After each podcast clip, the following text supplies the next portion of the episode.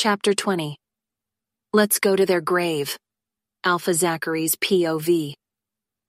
We slept, or what should I say? My angel Jenny fell asleep. But I couldn't. I was so comfortable next to her and the way she snuggled Dizzy between my arms.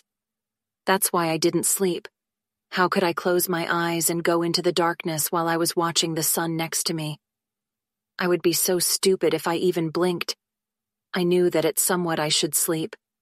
I can't stay awake for the rest of my life.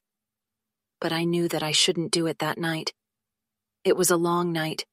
We had so much fun playing and making love to each other. We loved everything and worshipped every moment. I even licked and kissed her tiptoes.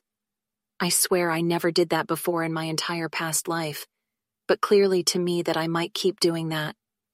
I waited for her to wake up. I didn't even move or go to the bathroom to not wake her or disturb her deep sleep. She stretched her arms slowly and gently, then yawned, but she shut her mouth immediately when she saw me next to her and glaring at her. She smiled in embarrassment. Oh, sorry for that. I'm sure I look messy and my hair tousled and. I ran my fingers through her hair and leaned to sniff the lovely scent. I loved it. Then I placed a soft kiss to her lips.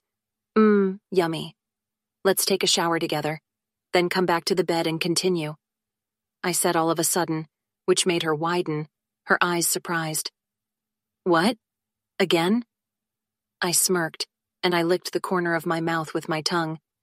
Yes, but if you don't want to, then. I faked an annoyed face and pulled myself from the bed, but she pulled my arm to get me back. Oh, it's okay. I just thought you have important things to do. Are you kidding? What would be more important than being with my mate? I sighed, commenting, and pulled her tightly to my chest, kissing her forehead. You are my life, Jenny, and would be my death. She gasped and raised her head to look at my sad face. Your death? I nodded and almost squeezed her. Yes, don't you know that I would die without you? Don't you know that I might kill for you?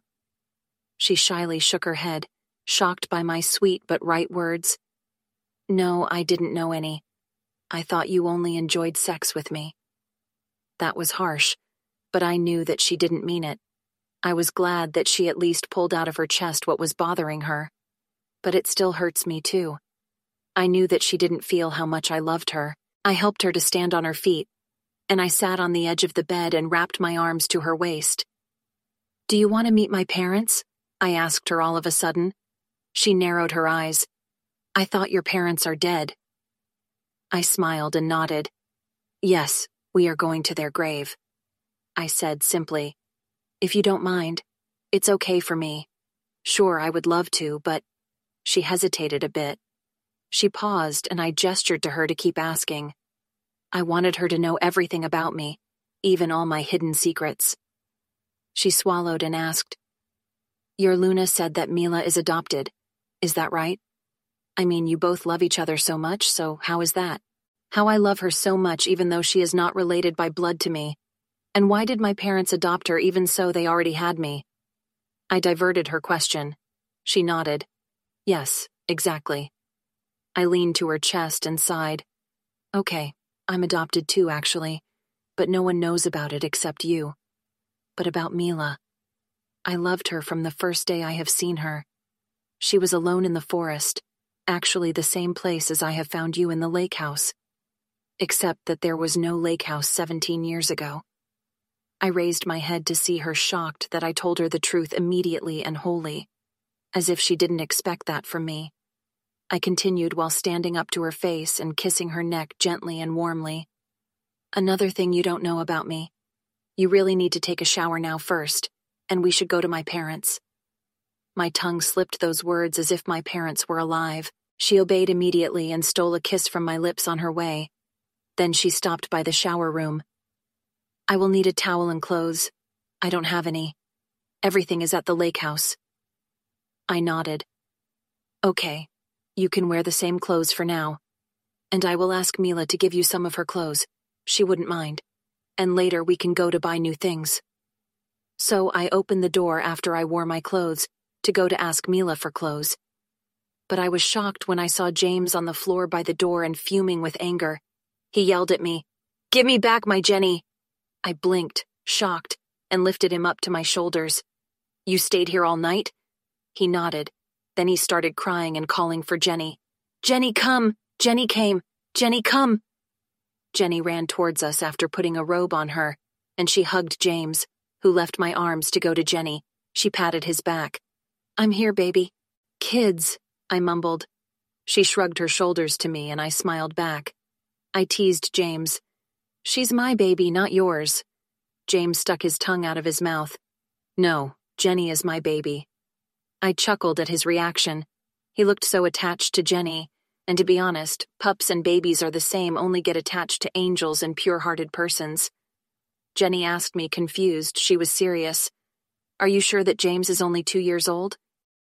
I laughed immediately. She was right. He was talking like a six old pup.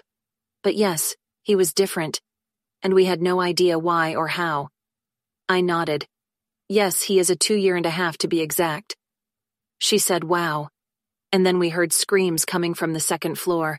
I took a look, immediately bending my head to only see Mila there and her mate, next to her. Where's James? If only Mila knew that James didn't sleep and remained by the door all these hours, she might kill me. James is here with me, is said immediately, shouting back to make her hear my voice. She sighed in relief, and before Mila could say that she's leaving, I already knew about it because her mate called me and apologized to me and promised me that he would never do it again. I believe him because men and werewolves are the same. We pass through weak times when it comes to alcohol. That wasn't an excuse, though, but if I didn't do the same, I wouldn't be there with Jenny, and I wouldn't realize that she was my real mate. We said our goodbyes to her. Jenny looked so sad. But I knew that Jenny was terrified to be alone with my Luna but her eyes were switching between my Luna and my Beta. And it came to my mind when Jenny warned me about my Beta and that he tried to approach her or something like that. But I didn't give her a chance. I was still not sure if my Beta knew about my fake and deceiving Luna or not. I had no evidence yet, so after taking some clothes from Mila's and saying, see you later to her, I didn't want to press on Jenny by staying in our room for too long. I helped her to take a quick but good shower and I linked my arms to her to meet my parents. My Luna stopped me by her questions. Where are you going, Zachary, and taking that slut with you? I turned my body in the blink of an eye and slapped her face with all my strength, making my Luna fall to the ground. Don't ever dare to call her a slut. Now go and cook something for dinner. I will come late. Jenny blinked but didn't ask me for anything, and she didn't look happy either by what I had done. But she didn't comment. I opened the door of my car to her, Get in, sweetheart. In the driver's seat? She widened her eyes. I sat and pulled her into my lap. Then I started driving while pressing my jaw to her neck.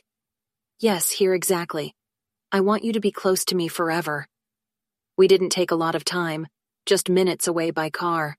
I helped Jenny to get out, and I walked next to her. She seemed confused.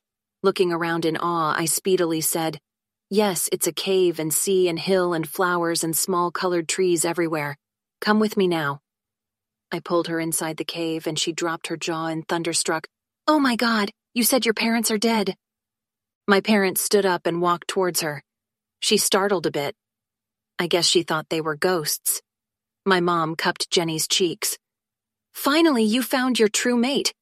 I immediately asked. What? Did you know that Lily wasn't my real mate? Why didn't you tell me? My mom sighed and looked deeply into Jenny's eyes. Because troubles come with the appearance of your real mate. I became curious as hell to know everything, and how the hell my mom knew. But the look over Jenny's face made me stop asking at that moment. Jenny finally spoke. Sorry, but are you both alive? He said we are going to the grave to see his parents. My dad gave Jenny the secret that a few only knew. Yes, we are dead to our pack. We decided to live here peacefully away from everyone and give the throne to Zachary. We loved each other so much, and we wanted to die each away from all troubles. But Mila and James and her mate and unfortunately Lily know that we are here. I whispered while kissing Jenny's ear softly. And now you know. Troubles, my mom muttered as if she had a heart attack. I gulped nervously when my mom repeated, Troubles are coming.